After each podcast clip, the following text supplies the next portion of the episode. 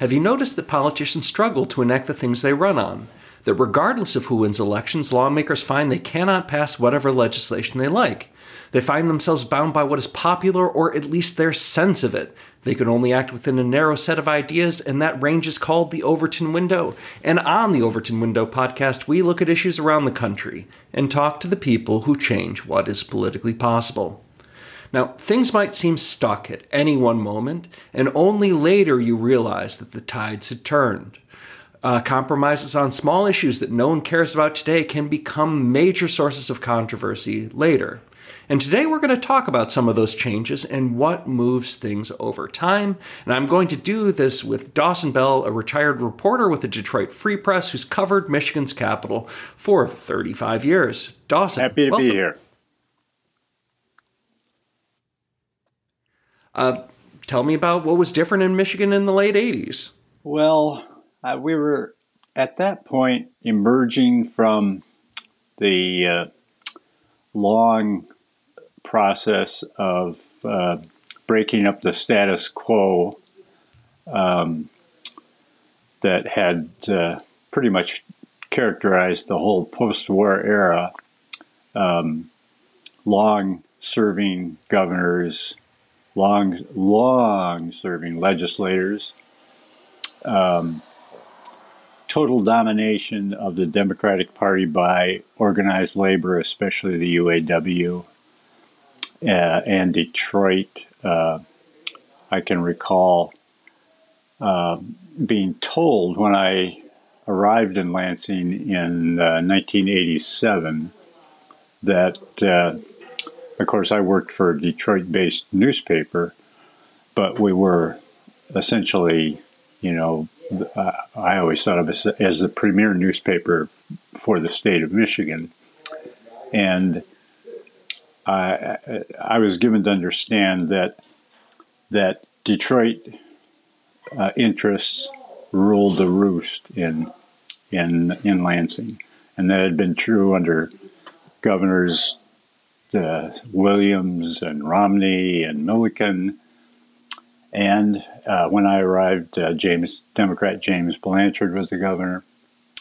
Um, but I noticed that things were shifting fairly rapidly at that time. You know, as as Detroit had lost uh, population in, in fairly dramatic terms in the 80s, and, and the auto industry had been in a period of restructuring and decline, and um, uh, the, the fairly quickly after I arrived, the uh, the Republicans uh, had essentially taken advantage of all that, and then Senate Majority Leader John Engler was positioning himself for a run for governor in 1990 and uh, over the course of the next decade or so, that whole dynamic kind of flipped, and and the dominance of you know with the election of Engler in '90, and um, you know by the mid '90s, uh, Republicans also assumed control of the state house. Um, uh, essentially had um, uniparty control there um, Detroit and organized labor uh, took a significant backseat. And then, of course, we had term limits that came along. I forget which election that was, 92 maybe? I think they were implemented in 94, but I could be mistaken. And uh, which is a shame because I just wrote a uh, paper about the, the change to term limits and I couldn't remember. Well, That's all right. Well, that of course, that of course, you know, swept out. Uh, you know, we, we had uh, lawmakers, especially that had been there for decades, um, that suddenly were ushered to the door. Although you know, most of them didn't go very far. Um, and, you know, it, it became a, a, you know the whole set of interests and initiatives um, had had flipped, where uh, tax cuts became um, a, a uh, driving agenda item for Republicans and and uh, education reform. You know, we had the big charter uh, Proposal A property tax and and uh, education initiatives. That, when was that? Was that ninety four? That was yeah. uh, that was in the early '90s. I was still pretty young at the time, but uh, they were talking about that in yeah. elementary. Well, they're still talking about it.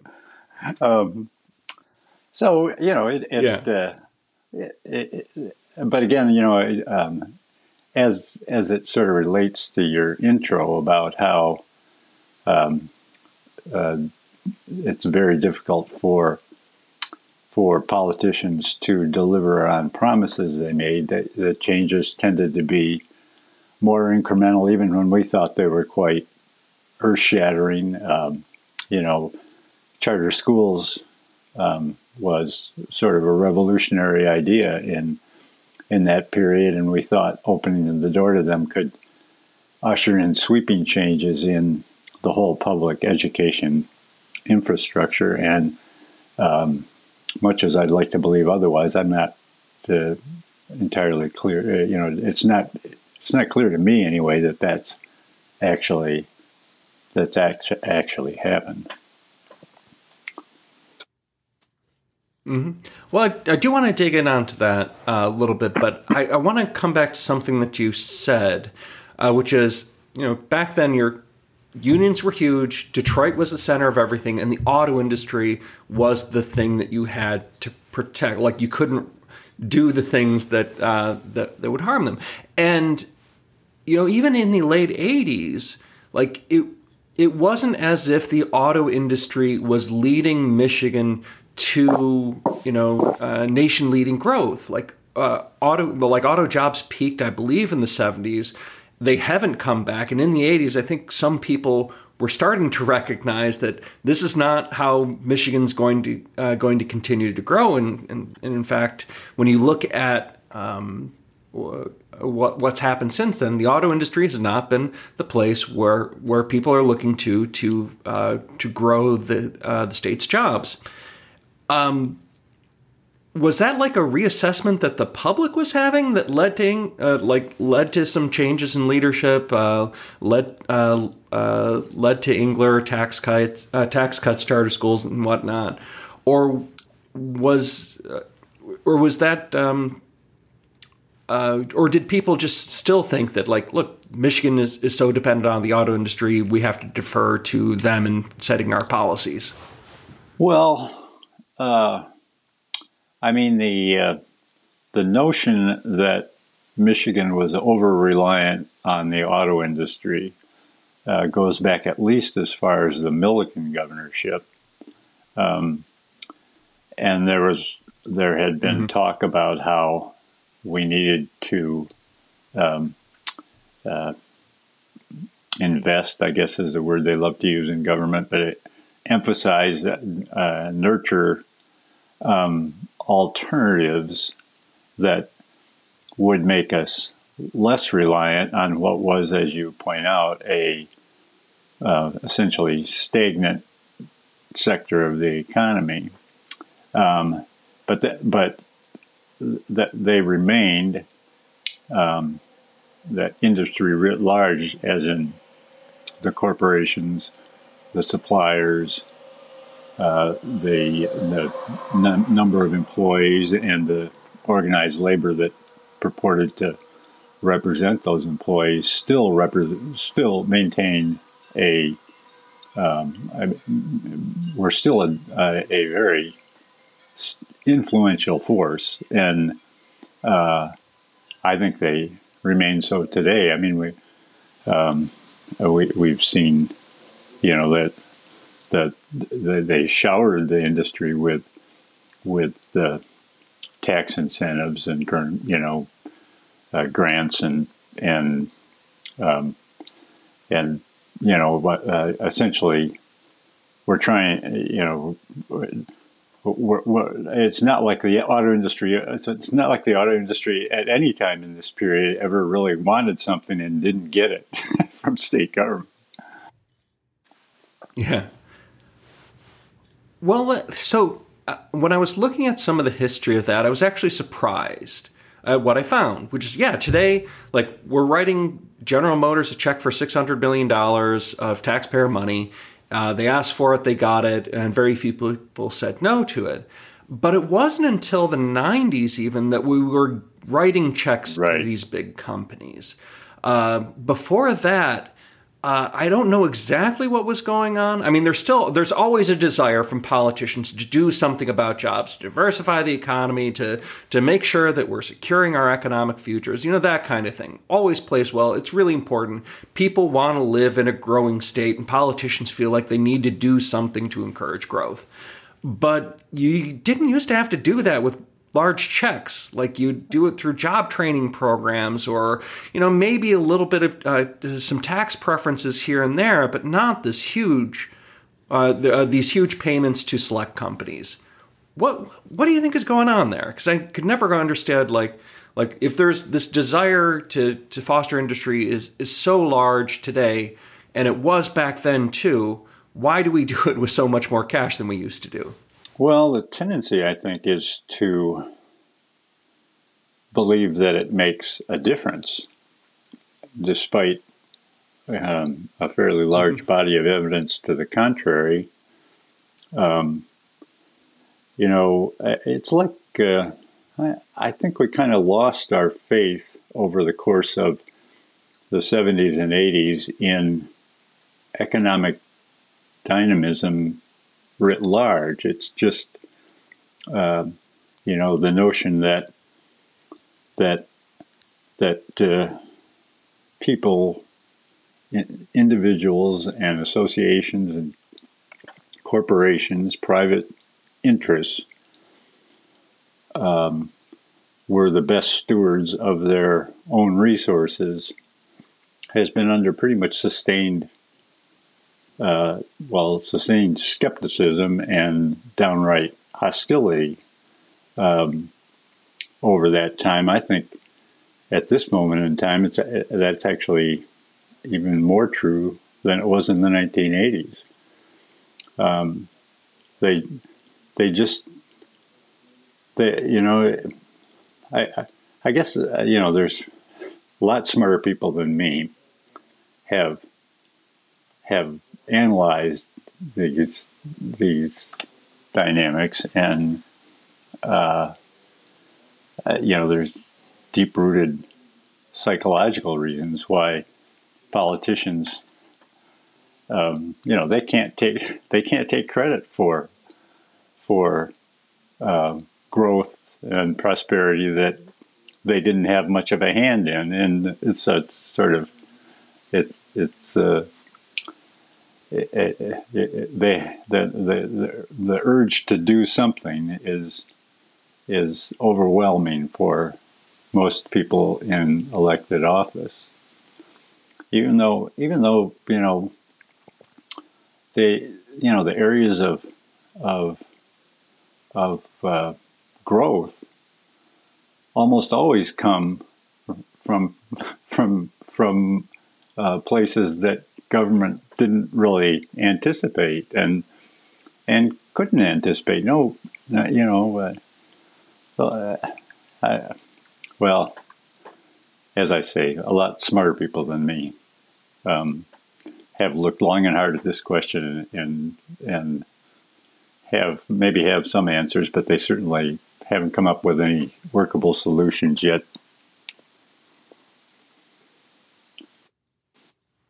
Mm-hmm. Well, let's talk about um, kind of some of the things in, in your industry, uh, which is uh, you know the media, which has changed a lot over, over time. What was uh, what was it like reporting in, in, in the early '80s, and what's changed, or the late '80s, and what's changed? Well, almost everything. Um, I, the the industry as a whole is unrecognizable to uh, uh, uh, you know. I, I'd say I think newspapers newspaper readership, newspaper employment uh, probably topped out in the 1980s, but it was, uh, you know, at that time, the uh, the Free Press and the Detroit News and uh, the Grand Rapids Press were, um, you know, very influential. I, um, I can remember being astounded when I came to work at the Free Press. excuse me. before I went to Lansing, I I had an assignment to, to uh, talk to the state police about uh, the Department of Transportation about the old 55 mile an hour speed limit. You remember that one? Well, you, you may be too young to remember that. Mm. Yes, a famous classic rock song now. Yeah. It, it, was among the the silliest endeavors that government ever went through, but it was a very, you know, it was a major federal government initiative, and uh, and highway transportation funding depended on making your motorists slow down to ostensibly save fuel, and and uh, I guess I don't know I don't know what the theory was about how that would lead to greater prosperity when it took longer to get anything anywhere or for people to move from place to place. but uh, uh, getting back to the question of media influence, um, the state police had noted it in this period, which was the mid 1980s, that the motorists were increasingly ignoring the 55 mile an hour speed limit, and uh, and each year for I don't know five or six years, the average freeway speed had, had increased to, to where it was it was well in excess of 55 miles an hour, and uh, they were trying trying to come up with ideas about it, and and um, the state police initiated a big uh, air patrol helicopters and and uh, and light airplane patrols of the of the uh, of the freeways to uh, to slow people down. And uh, when when the Free Press found out about this and made it, and we made it a fairly big deal. I remember we all had we had we had buttons made that said "speed creep," which was the, the uh, reference to people gradually putting uh, using the accelerator. And uh, but when we when we announced this initiative, um, within a week or so, I was at, at that time commuting on I seventy five um, from northern Oakland County to uh, Birmingham, and uh, within a week, I noticed that all the vehicles after uh, after people started looking over their shoulders and up in the sky, I noticed that people were slowing down, and it was essentially, uh, you know, the I think that it was measured in some fashion that it did have a slight influence for, you know, the state police couldn't keep it up because it was prohibitively expensive, so it disappeared fairly quickly. But uh, but uh, for a brief period anyway, the the free press got everybody to slow down on the freeways. Uh, that that sort of thing is just sort of unimaginable in today's media landscape. I mean, uh, there are no there are no dominant voices in media, and and uh, you know the consumption of of information, not always news, um, is is so fragmented and and uh, you know has has um, um, uh, you know gone in all kinds of different directions. Um, I, you know, local newspapers are are being eclipsed really, and uh, and the you know the television stations reach the, the, local broadcasts don't have nearly the audience they used to have. Um, you know, it's it's and it, and it's just a very much smaller industry. Um, I, you know, I I have mixed feelings about mm-hmm. that. I mean, it was it was, of course, uh, what uh, ego gratifying, I guess, to be a part of what you thought was a powerful influencer. Um, we all know how important it is to be an influencer in today's world, and I, I guess it's a human sort of impulse. Um, but those days are are essentially over. There are no dominant media players anymore. Mm-hmm. How do you? So, in addition to like we're not all going to the same source to get our information about Michigan policy uh, to the extent that people are are even looking for that type of information. But there are just fewer people covering the uh, covering you know the, Mich- yeah. the Michigan policy world, and like keep in mind the people who are doing this are working really hard. Like they're putting out a lot of content for how how few people they have. So I can't really uh, really uh, really complain uh, complain about them. But how do you think that has changed the policy debate? Uh, well, that's an interesting question. Um, I, th- I think that, um, well, I think that the policymakers don't um, don't the, the, the, the policymakers look to different sources today for uh, input.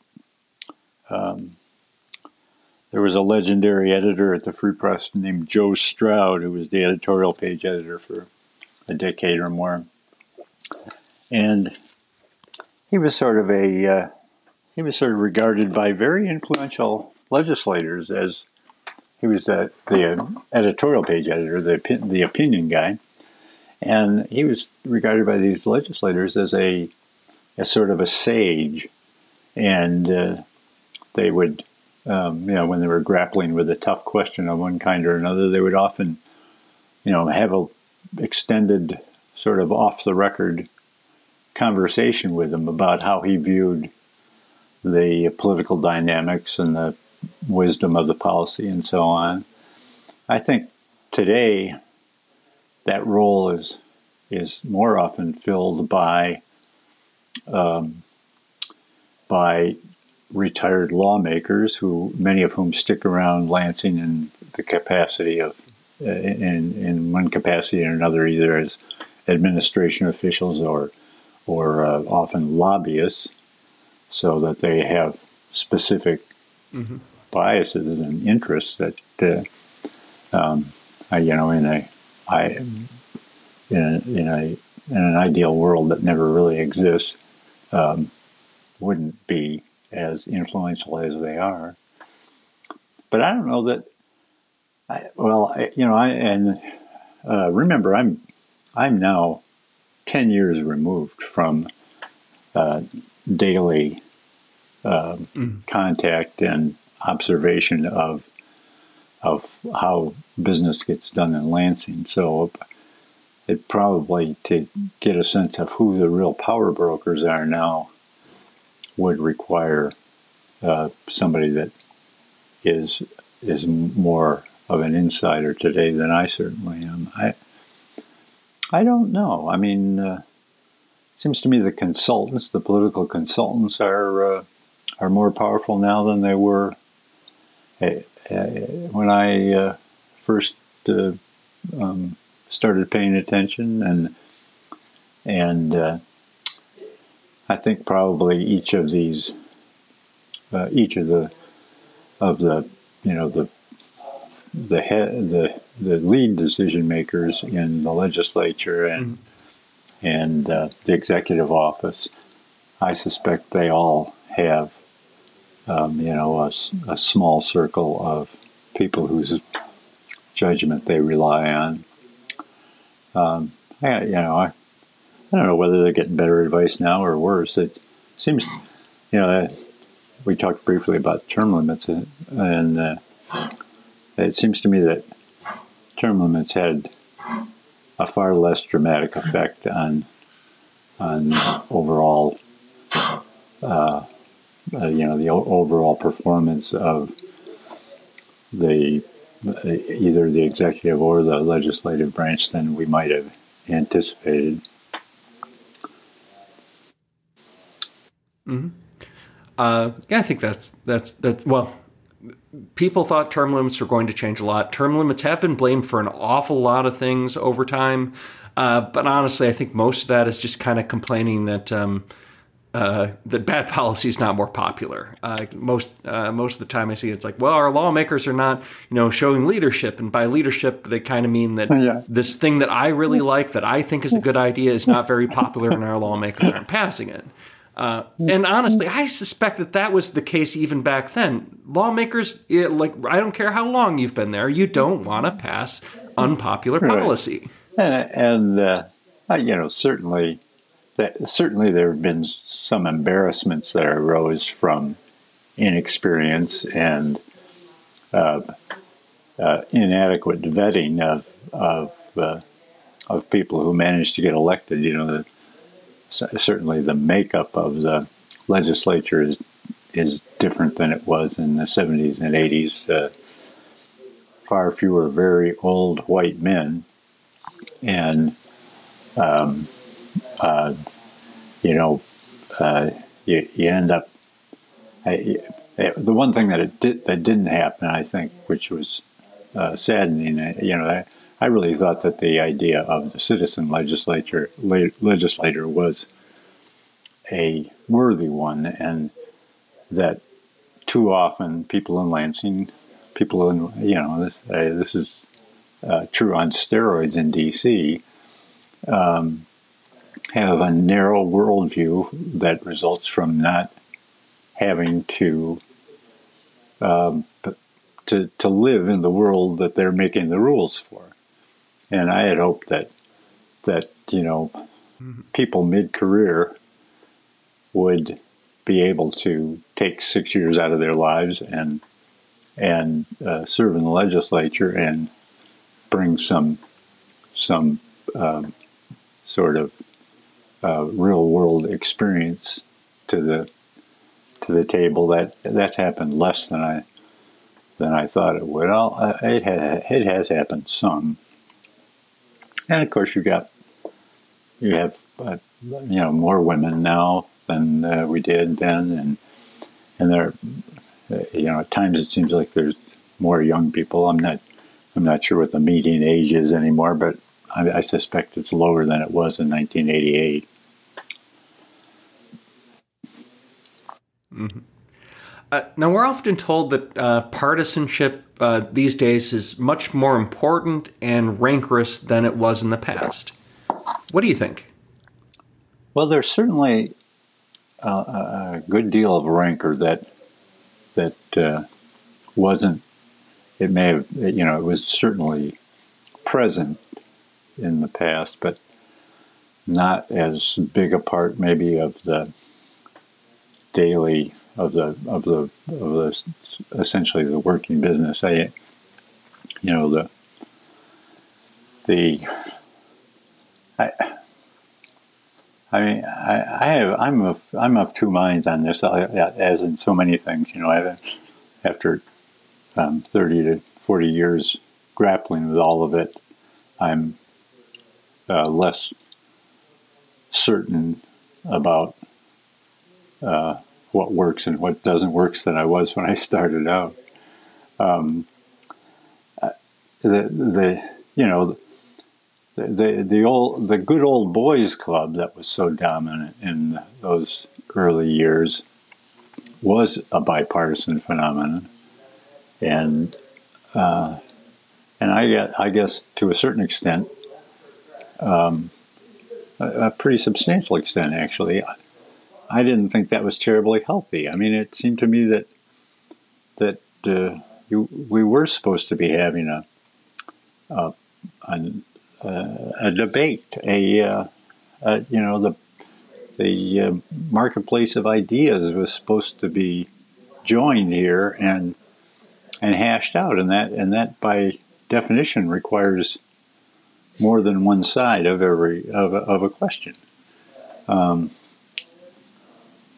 I, you know that the, I, I, don't know how these things can be accurately measured. You know, but it's it's sort of widely accepted today that the left is more left and the right is more right than it used to be. Um, I, you know, but but I, you know, short of short of violence, I don't uh, I don't think it's necessarily um, a bad thing to have very uh, thoroughly staked out. Yeah, exactly. vigorous debates. Yeah. Although, let's, I mean, let's talk about violence because I know from reading old newspapers, including a, an, an old article about fistfights in the legislature that you wrote, that, I mean, there used to be fights, uh, at least in the Michigan legislature. No, and I don't see that right. these days. That's a good point. Um, I think it should be pointed out that that uh, um, the the actual violence in the legislature that uh, cropped up periodically um, in those days was of a personal rather than a political nature. Usually, I mean the the, t- the two. Yeah, yeah. We're not fighting over. We're not punching each other over ideas, yeah. but personal slights. The, the, the, two two of those incidents that yeah. uh, come first to mind when I think of them are uh, uh, the two state senators from the Detroit area, Gil DiNello and uh, John Kelly, uh, going at it on the Senate floor. Um, and uh, I think it, it, may have been about ideas, but they were both Democrats at the time. I think DiNello later became a Republican. Um, and it was fairly short lived and not terribly, you know, we didn't we didn't have anything like the canings that and brawls that they had in the Congress back in the 19th century. Um, and the other one that I remember was two, two again, two Democratic state representatives, uh, uh, Perry Bullard and uh, i have forgotten the name of it. There was a, a female representative from Detroit who, uh, as I recall, the the issue was over something to do with marijuana. Perry Bullard was an early sort of advocate for for a libertarian approach to uh, uh, drugs, especially marijuana, and and she uh, she see this is an example of of, a, of a, a fracas that would never occur today. She picked up. They used to have these huge, these big heavy ashtrays on the on each of the desks in the state house, and she picked one up and clubbed him up the side of the head with it. Uh, uh, but I, again, they were both Democrats. I, you know, it's I, and you know, the, I think when people talk about violence today, they're talking about mostly the political violence. They're talking about events outside of the actual um, legislative or political arena. They're in the in the sort of broader, you know, abortion clinics and um, the the storming of the Capitol, and uh, which was actually two years ago today, I think, um, or three years ago today, or no, two years. By the way, that's that's a.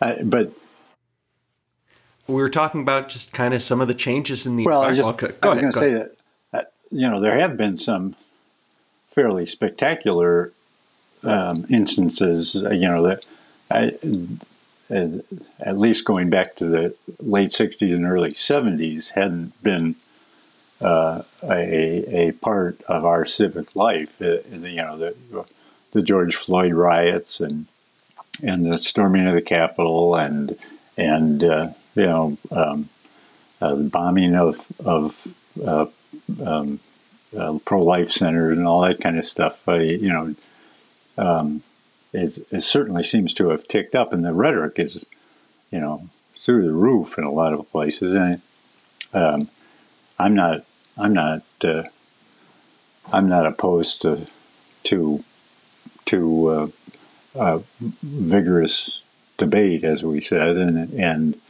it can all often, uh, you know, it's hard to separate um, uh, you know, uh, truly, um, I don't know what inciting incite. You know, the, the the incitement of violence is is is generally abhorrent, but it but it saying that you you know I I don't even think calling your political opponents evil is a should should be prohibited in any way. It, it, may not be very productive in a persuasive way, but it it uh, certainly mm-hmm. um, is permissible in my view under the First Amendment, and and and uh, you know, uh, you know, sometimes sometimes very strong language is necessary to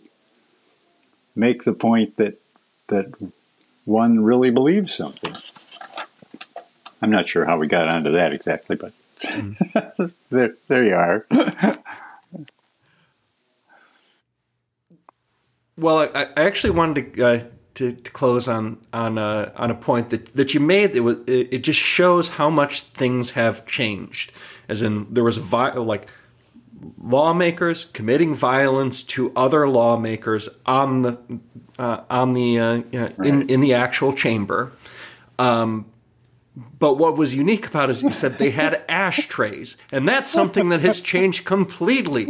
There's no smoking in the Capitol. There's uh, smoking is prohibited. We're not going to uh, we're, uh, uh, we're not going to uh, uh, to even give you something that will allow you to to smoke. That is something that has changed drastically over the past 40 years. I, um, I I have mixed feelings about that too, as so many things. Well, uh, Don. at, one, at one time, the uh, uh, when when I first arrived at the Capitol, it was a hoot, hoot to walk into the. Uh, I think they called it the, the House Committee on Public Health, or it was the Health Committee anyway. And the chairman was a guy named Mike Bennane, who, who smoked like a chimney throughout every meeting. Hmm. All right, Dawson. Uh, thank you very much for coming on and helping us understand what's within the Overton thank window. Thank you. thank you for listening to this episode of The Overton Window, a podcast from the Mackinac Center. Please subscribe and rate. For more, check us out at www.mackinac.org. That's Mackinac with a C, like the island.